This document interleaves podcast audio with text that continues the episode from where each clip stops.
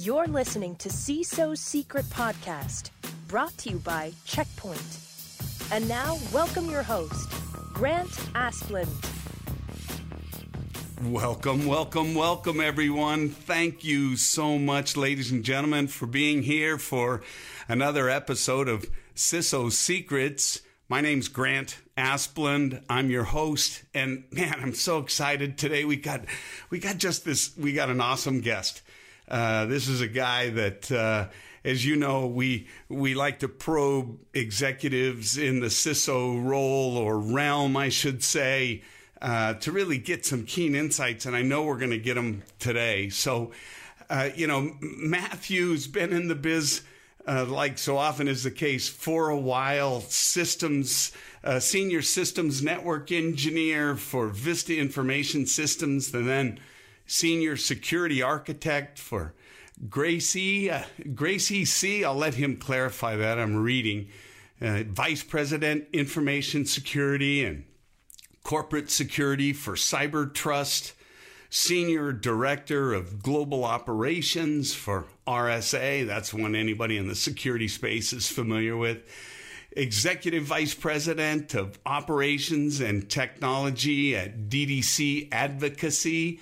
We'll find out about that. It's in National Harbor, so looks close to close to the capital. Then on to IBM Business Unit Information Security Officer and Global Process Officer, Global Managed Security Services. So certainly understands that cloud side of the game with those home managed services, a board member for National Technology Security Coalition. He's uh, in addition to a board member for Cybersecurity Maturity Model Certification Accreditation Body.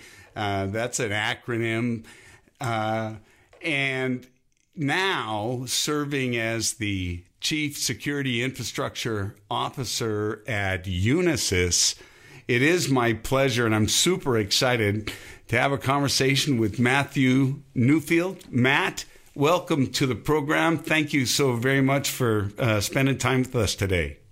Grant, it's a pleasure. Thank you so much for the very warm introduction. Oh, it's my pleasure. So, why don't you uh, give us some Z axes, Matt? I mean, I'm kind of just ran through the LinkedIn profile. There's a lot more to it. Maybe you can uh, give us some of the perspective and color and, about your career and how you got to where you are today and what you're looking at doing in the future. Absolutely. So I think I started non conventional. Like you, I did not study cyber. I did not study, well, there was no cyber when I was in school, um, and I didn't study IT. Um, I actually want to be a psychologist. That's what I got my degree in, um, and I ran restaurants right out of college. I was a general manager for a restaurant chain um, and realized pretty early on that it wasn't for me. And mm. I actually got into this field because a friend of mine said, you should get into this thing called Microsoft. Mm. And go get an MCSE. And, you know, so I left being a general manager and got into tech. Wow. I met a guy that became my mentor um, that was focused on cybersecurity very early on and worked my way up to where I am today. That's uh, very, very cool. Uh, and you know, you mentioned something, Matt, that I, I want to pull on a little bit, and that's the whole mentoring. You know, um, talk a little bit about the mentor you had and and and the role he or she played for you. Yeah, so I, I think mentors are key as you're growing your career. Uh, too many people that I talk to forget that the only person that is really focused on your brand, the only person that's really focused on your career trajectory is you. Mm. And by getting a mentor, it's not that they're going to help drag you along, but as you're devising how you want to better enable your own career and how you want to market yourself by having mentors and and I I have to stress the S at the end of that, not mm. a mentor, but mentors. You can help, you can talk to them and pitch the ideas that you want to do and have them help guide you through your career um, and help see if the message that you're trying to get out there is resonating. Um, and help you not always avoid pitfalls, but when you get to a pitfall, to help you navigate it so that you don't truly, truly fall flat on your face. And, you know, I have multiple mentors, some in the world of cyber, some that are CFOs. One of my greatest mentor has nothing to do with cyber. Hmm.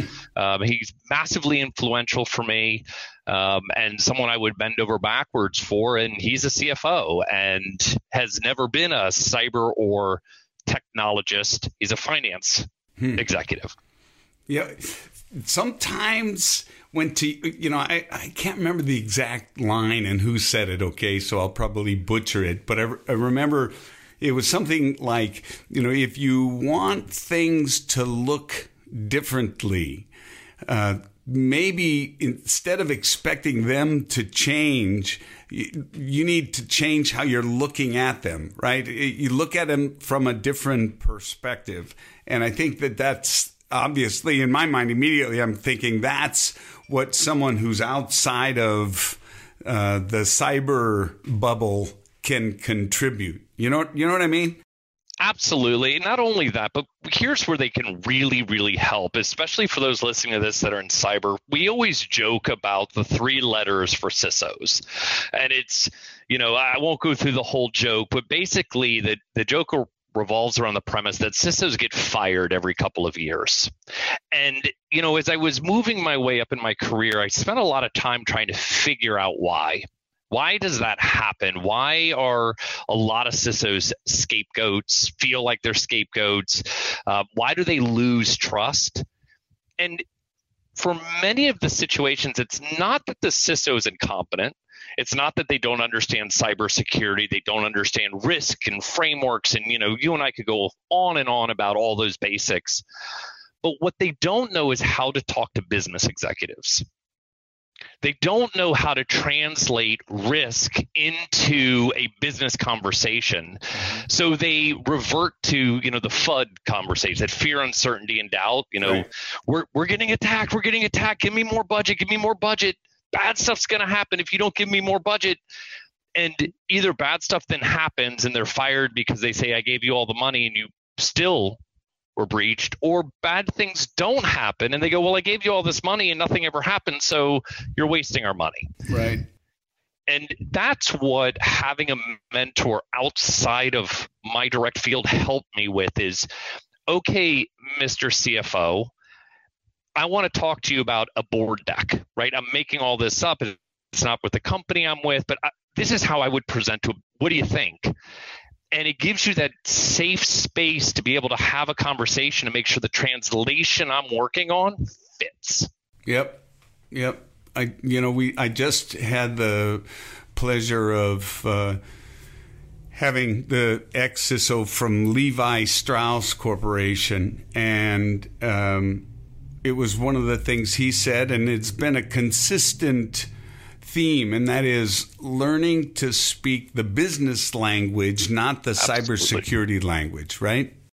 Yeah, I mean, there's a couple of interesting things that that people can talk about, and I, am a big analogy person. I, I like bringing them up because I, I think it brings things home for people you know and, and here's a good example of uh, a ciso conversation with their board when you show up to the board meeting and they ask, you know, what's going on, I could say the following, which is typical CISO stuff. I had hit the brakes 32 times. I almost ran a red light four times. I almost got sideswiped because the person next to me was eating lunch.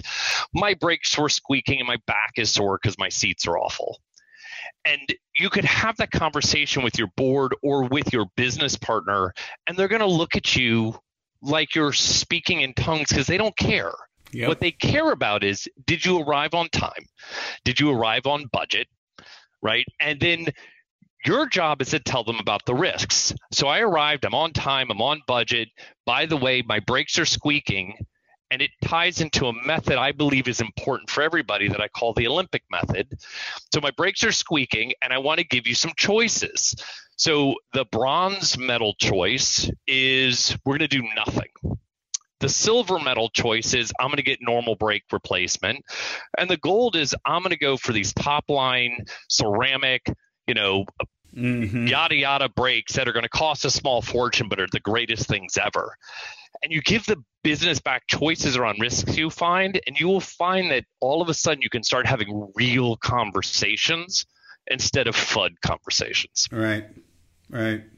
Real as in how to truly tackle, budget, address uh, the the circumstance, situation, threat, problem, whatever it might be. Right. That's correct, and it's again, it's a conversation instead of a demand. And you know, it, we need to be viewed as business enablers. I enable business to be done securely. That's that's my job. That's what I'm here to do. That's what I've always been here to do in a cyber world. I'm not here to stop bad things from happening. That's mm-hmm. that's crazy. That's like hiring an engineer to build a car and say, "Hey, by the way, I need you to build a car that never gets into an accident." Right. right. no, no, no. I'll help build you a car that when it gets into an accident, everybody lives. How about that? Yep, yep. Or we'll uh, take action to protect you from you, which is what we see in cars today, right? That's one of the things, uh, you know, that when I talk to people, um, while on, I do not want to um, undermine the value when you educate your users so they know when you hover over a link and it says .ru, you know, back away from the car. Um, you know, I mean, just some of those things, right? That there is no prince that wants to give you a share of the $6 million. Nowhere on the planet is there someone uh, that wants to do that. So, so having smarter users is good. However, I'll ask how many of you in the audience uh, have recently bought a new car? And there's always someone that knows someone or has. And I asked, did it come with a two week defensive driving course? Of course not, because that's not their focus. But it'll park for you, it'll slow down and speed up for you, it'll keep you in your lane, right? So all these things. And that's really, I think, a trend that we'll see in cyber. I'm curious what you think. I, I, agree with you, but one of the caveats to the statement that I think is important to make is all of those things are true if you're willing to pay. Otherwise, it won't brake for you. It won't park for you. It won't keep you in a lane. So it it depends on the priorities of the organization. But you are starting to see more and more CISOs, IT organizations, and corporations put controls in place, to your earlier point, to protect you from yourself. Mm-hmm. And I, I think those are really good things. We do some of those very same things here at the company I am with. One of the things that I think is even more important is training. And, and, and I think it's important that uh, give me just a sec to talk about this sure. because there's a lot of cynicism out there around training. Yeah. And the reason there's so much cynicism is I'm going to make these numbers up, but let's say 20% of your user population fail phishing tests. And you get in front of the board and say, I'm going to bring that down to 10%. Mm-hmm. Well, it's still awful, right? I mean, come on. It only takes one person Correct. The odds are obviously in their favor because we have to be right 100% of the time. They have to be right once. That's exactly correct. But you know, one of the problems I think we have with corporate security training is a lot of users in the world, and I'm not knocking anybody, but they don't care. Mm. And they don't care because there's this mindset that when I'm using a corporate asset, a corporate laptop, corporate desktop, corporate phone, corporate apps, that it's not their responsibility. Right to be secure that's there's an IT department a security department you know they pay for all these apps. And what I have found very successful is change the training program. When we train people on password security or we train people on phishing and vishing and smishing attacks, mm-hmm. what we try to spin it as we're going to train you on your personal lives, on your Gmail account or Yahoo account or whatever personal email, Hotmail account. We want to train you so that your significant other, your children, your parents, your family, your friends, yeah. That's the training we want to do because you are correct. If your machine gets hit corporate wide, we have ways to respond. But I can't help you if someone takes over your personal email account and gets into your bank account. Yep. Nothing I can do for you. Yep. So let me train you to make your personal life better.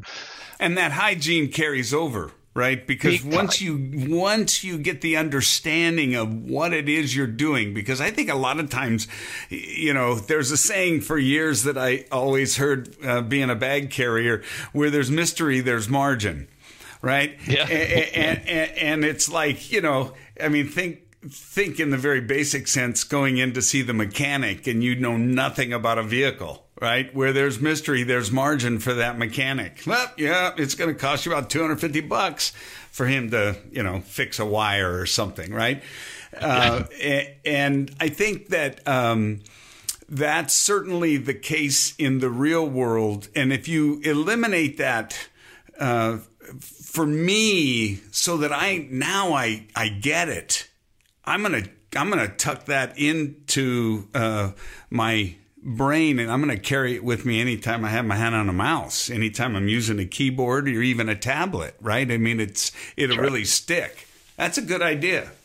Yeah, and the other thing that, that people need to stop doing, they, they do these annual multi-hour security trainings and hope that's a checkbox. That's, in my opinion, useless. Mm. You know, the the person who runs the training program here, you know, came up and and had a really brilliant way to put this. And what she told me is the test that we do regularly, and you know, we test our employees, our associates regularly.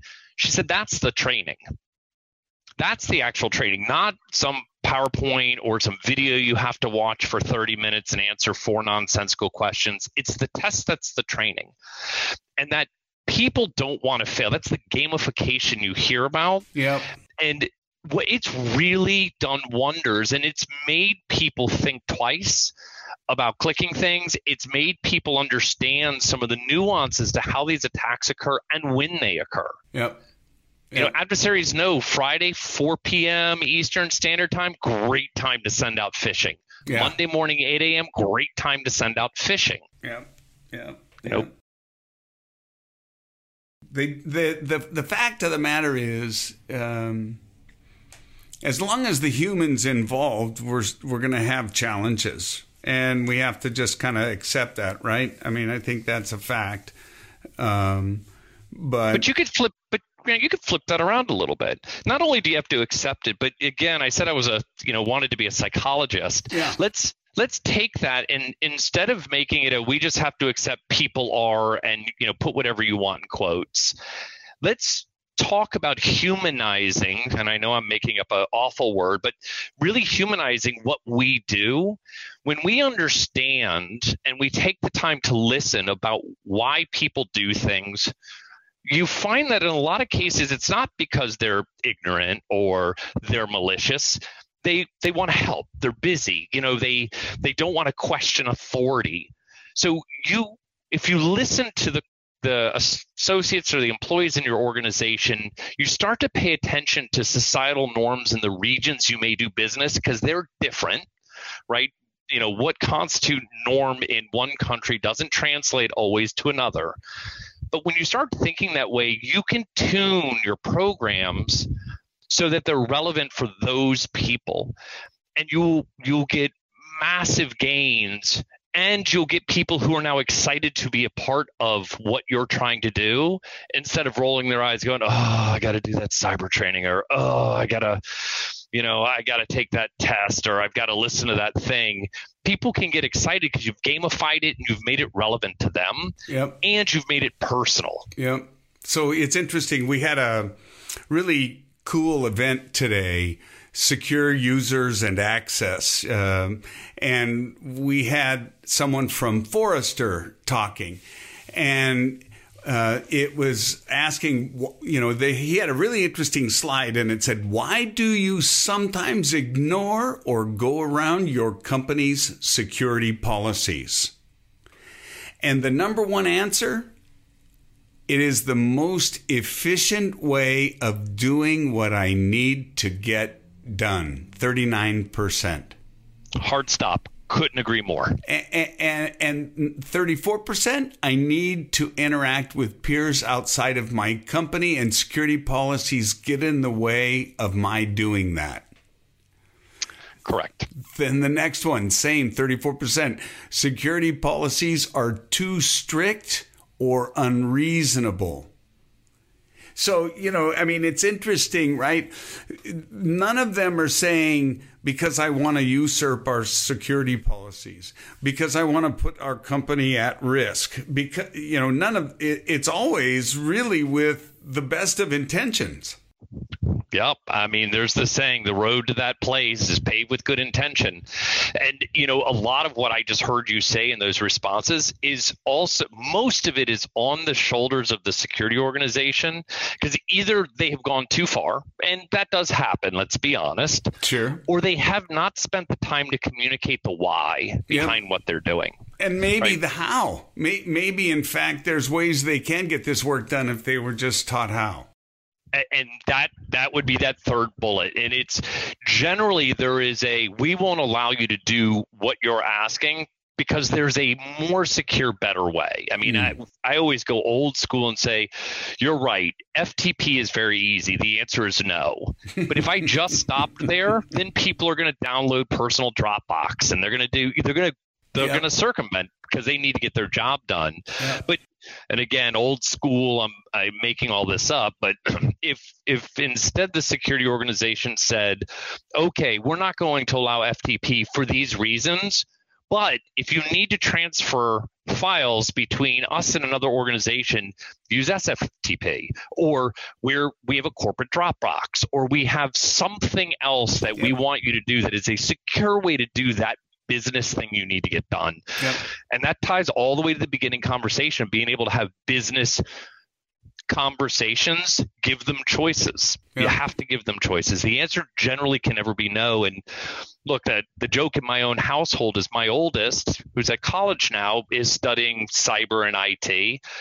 And I learned long ago that if I just said no and tried to put blocks in my house, ultimately he'd find a way around that. Mm-hmm. Because I said so? Yep. Yeah.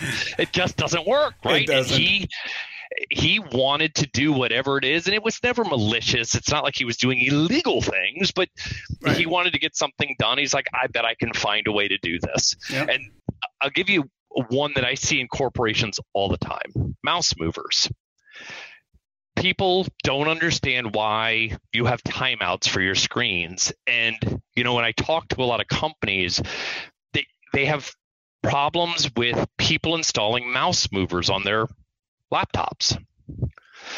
And, and again, it's because the security company has a timeout of, let's say, or security organization of 10 minutes or five minutes or 40 seconds. And people are trying to give presentations, read books, you know, do whatever. So instead of them constantly clicking a button, they would install these apps, which many of them are filled with nasty software. I mean, it's viruses and bugs and all sorts of stuff, um, or they're in violation of the EULA. Right. But they never did it because they were jerks. They did it because they didn't want to enter the password again. exactly. Or be sitting in front of a customer giving a presentation talking yeah. and realize they talked for 10 seconds too long and the screen locked. Yeah. And that's, you know, it's interesting, right? That um, there's no malicious intent, but we seek out solutions uh, for our problems now. Uh, and with the internet, and and in particular, everyone being sent home to work. I mean, I suspect that it's only exacerbated that I'm going to find it and fix it myself kind of approach. What do you think? Hundred percent. You know, a year ago, March, the world went home, right? Yeah. And you know, we're going to talk cyber around the pandemic, so you know, I, I want to be clear. Everything we say, it's an awful scenario, and and the loss of human life and everything else associated with it just crushes me. It makes my heart weep. But yeah. you know, we're, we won't focus on that here. And it's it's you, we sent people home, and a lot of companies did it wrong because they had to. Oh. And you know, we talk about the communications, and this is where a lot of IT and cyber fail because, okay, you're an average employee, average associate, you know, you don't have access to the CIO or the CISO or, you know, to some executive team, and you're you're now home and you have this new laptop. Well, let me ask you some questions, Grant. Let's say that's the best machine in your house, right? You you don't have a lot of home computers and you just got this, you know, whiz bang top of the line whomever's laptop and it's at your house. You boot it up, you connect to work, you get your work done. At the end of the day, your child, your spouse, your family member All wants to use above. that laptop. yeah, wants to use that laptop to play a game, or let's just say surf the internet or study. Can they or can they not do that? And where do they go to find that information? Mm-hmm. So let's go the other that I see all the time. You sent everybody home and you sent them a piece of junk because you couldn't get a good laptop or desktop for them. And the computer they have at home is better. And they need to compile code or they need to write, you know, big papers or, or work in massive Excel spreadsheets. Is it okay for them to use their personal machine? Well, give me that USB. I- there you there you go. Let me let me do some uh, Johnny, swivel you chair. got, you got that free USB when you went to that football thing on Saturday? Give that to me. I got to move a file. That's right. The, the one that says hackers are us. Yeah, let me let me have that bad boy. You deleted everything on it, right? But it's it's about that communication. It's about listening Yeah. because again, for a lot of companies that I was talking and helping, talking with and helping during the initial parts of the pandemic, do what you can do to get people home. But then that's not the end game. That's that's step one. Now you have to go back and verify do you have the right equipment, the right training, the right security controls? Because again, let's be honest, one of the other big problems a lot of CISOs and CIOs faced, you now had all of your employees home. Let's say we'll go old school, they're all VPN'd into your infrastructure. So can your internet pipes handle all that surfing? Ugh. No. Oh, did you turn split tunneling on? Did you do it correctly? Did Yeah. you just create a bridge between what I consider to be the most hostile networks on the planet, which are people's houses, Yeah. and your company? Well, just, I mean, you know, so many of the home networks today, I know certainly uh, Xfinity does this. I think others now there, when you set up and configure your router, you're basically setting up a, a, a guest network for anybody that's roaming so they can offer the ability to roam anywhere and have internet anywhere. And they're basically piggybacking on uh, people's houses. I know that was how it was when I got my new Comcast set up. Yeah, a lot of people are doing that. I mean, it's it's edge computing at its finest, and Right. you know, but it, but again, even inside the home, I mean, people.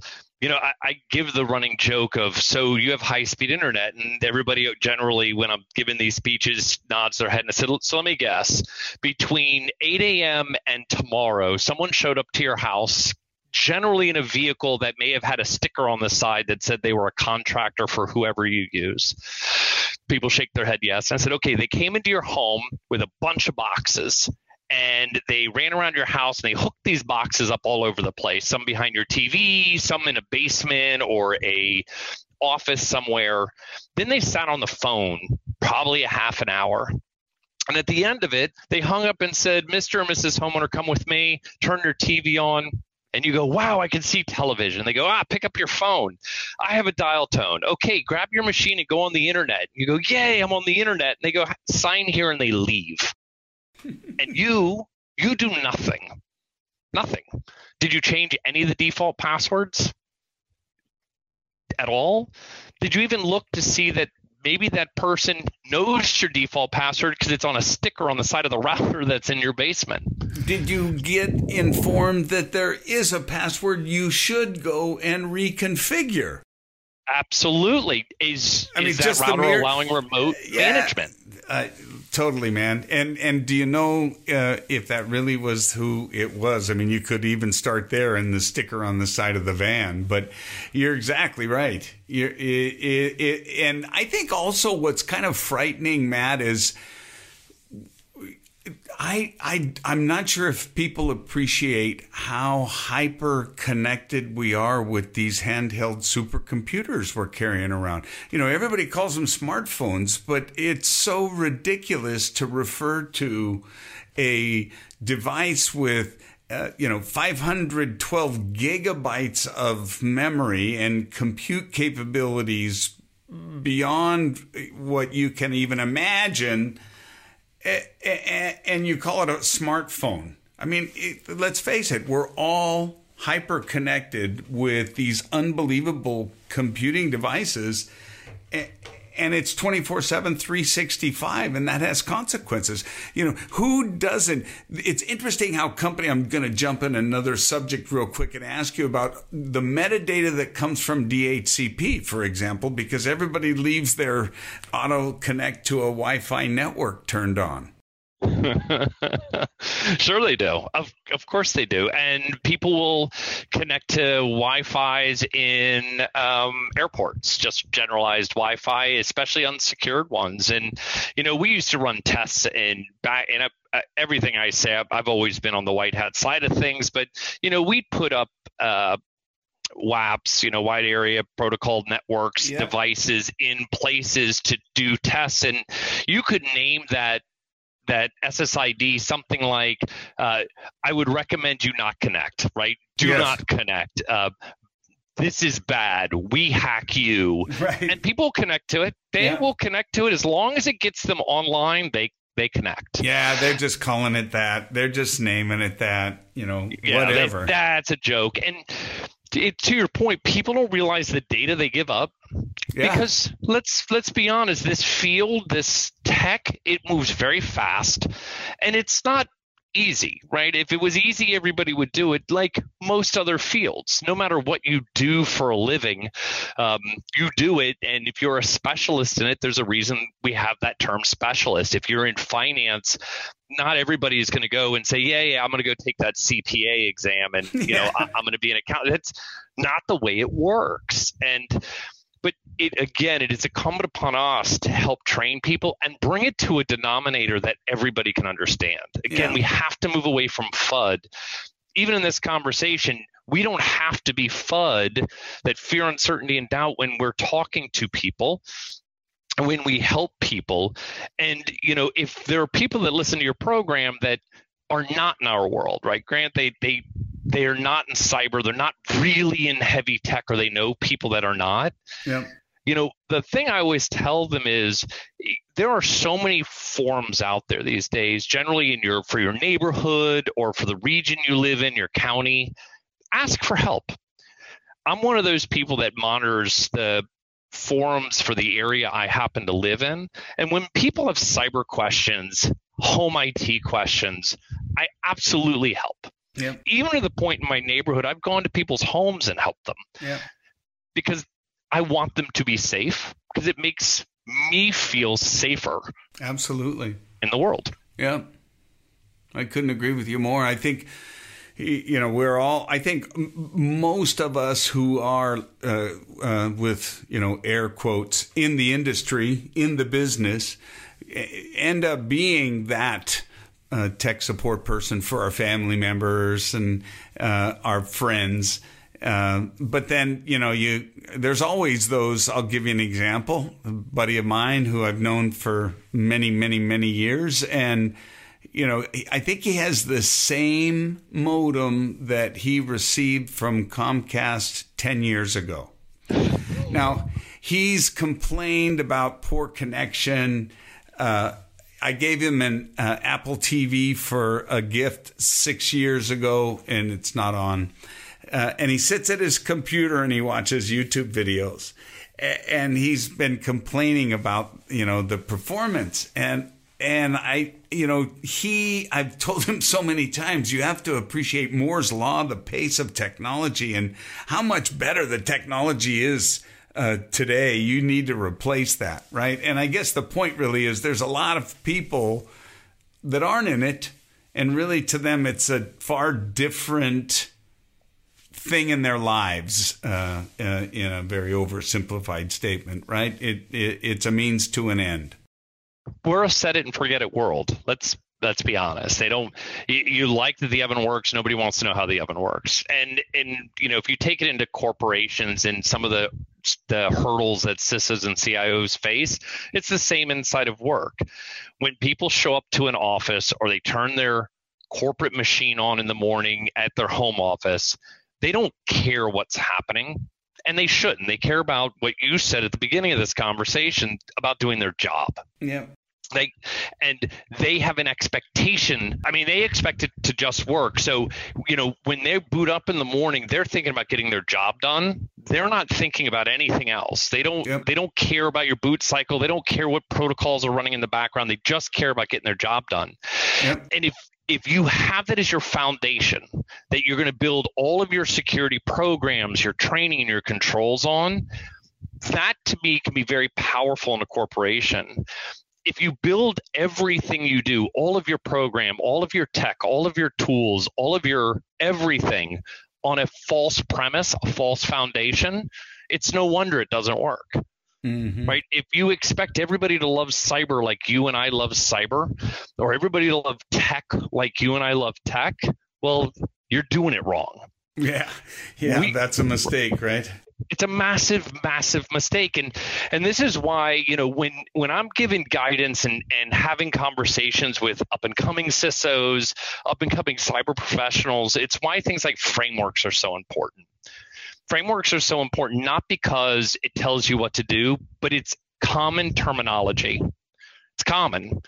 It's something that you can easily describe to others, and it's standard and it's repeatable.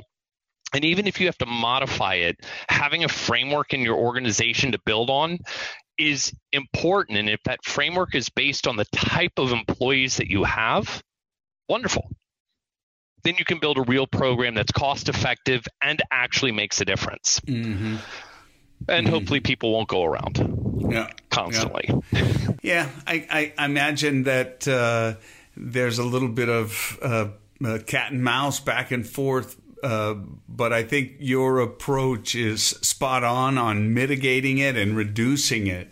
Uh, so, listen, Matt, I don't want to uh, get away from asking you and uh, before we end our time because I, you've given us so much and I really appreciate it. So, what I want to ask is just kind of you know the theme, uh, of course, CISO secrets. Talking to those that are future CISOs and CISO wannabes and, and aspiring CISOs, what insights uh, can you maybe provide or uh, maybe recommendations you can throw out uh, to help them on their journey? Absolutely. So, and and look, we've all been down, and everybody's journey is different. Mine is really weird compared to others, and I find others to be really weird compared to mine. But the commonality is we're all on the same side of this.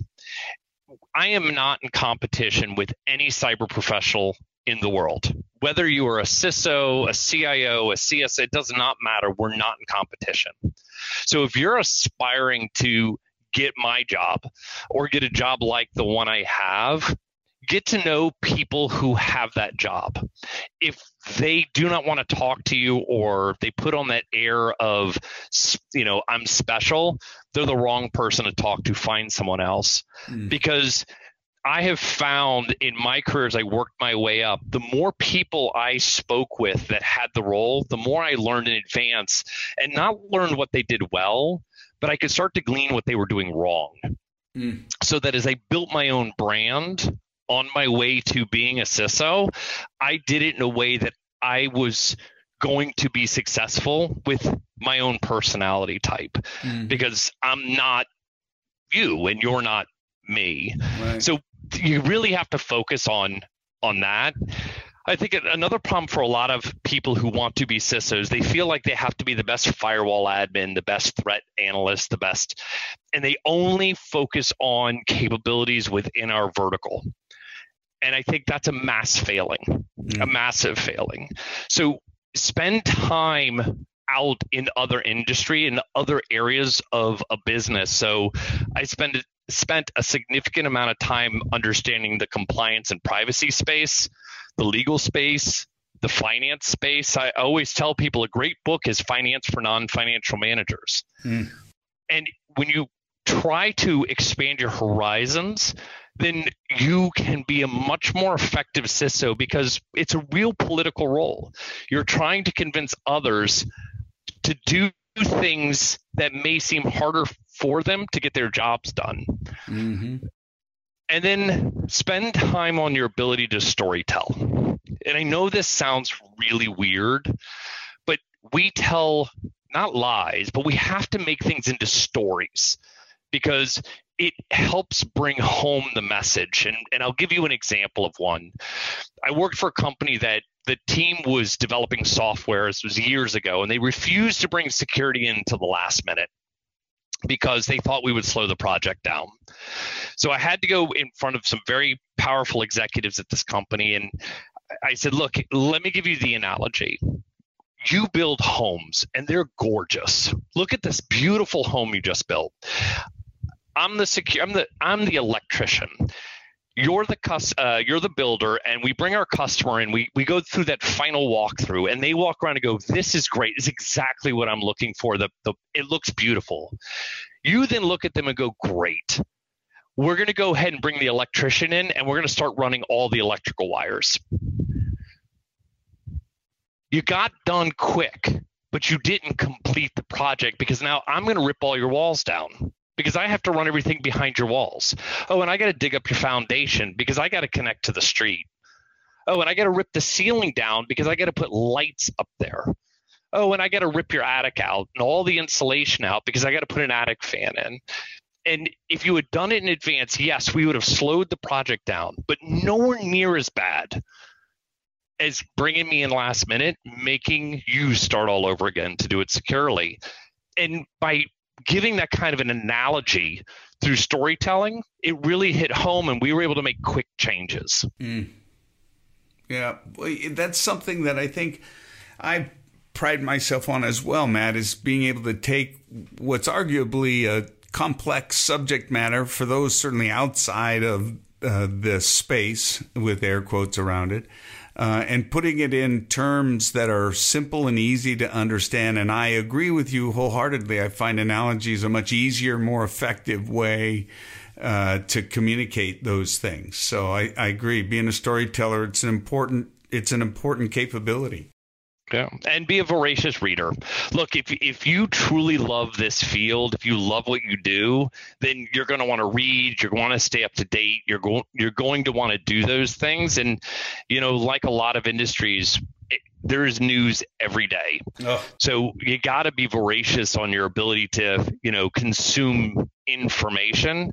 Yep. And, you know, some of the best ways to consume information, yes, the pandemic has really slowed some of this down, but there are events that generally happen in populated areas that you can go and listen and be a part of and ask questions and get really good intelligence. Mm-hmm. Um, on things that have happened and may be happening, um, especially in the cyberspace. If you're part of things like DIB, the Defense Industrial Base, you know, joining those kinds of groups so that you can hear and listen and talk um, yep. to your peers. These are very important things to be able to stay up to date and relevant.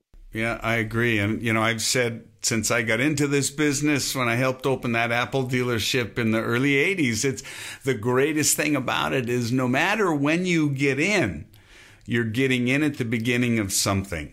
And right. it really is exciting. So, and I'll give you one last piece that I think stops a lot of people. You will never be ready. I, I, think that is the key thing, Grant, for the audience. If you're trying to get into the space and, and move your way up, everybody's like, well, I'm not ready yet. I'm not ready yet. I've never met someone who started and said, oh, yeah, yeah, I've been ready for years. Mm-hmm. If, if you haven't had the role before, you're never ready. If you got to be confident and jump in. You have to just jump in. That is sage advice, Matt, because I think there's nothing like doing it being right. in the job and doing it. And this is certainly a hands on industry. And I think that uh, you can't learn it in a lab, uh, you can't learn it in uh, hypothetical role playing. Uh, you learn it by uh, getting into it and doing it. So I think I you're spot on. This has been very enlightening, really fun. I've enjoyed it so much. Matt, thank you very much for spending so much time with us today. Grant, it was a pleasure. I wish you the best in everything you do. Uh, I look forward to talking to you again and to your audience. I hope everybody has a wonderful day. Fantastic. Matthew, thank you very, very much. So, ladies and gentlemen, we got a, another one in the books. This was a fun one talking with Mr. Matt Newfield, the Chief Security Infrastructure Officer at Unisys. Great conversation, good insights. Hopefully, you enjoyed it. If you did, we'd love you to share it, tell your friends about us, and we'll look forward to having you back on the next episode of CISO Secrets. Thanks so much. Thank you for listening. Make sure to subscribe to our podcast and share with your friends and colleagues.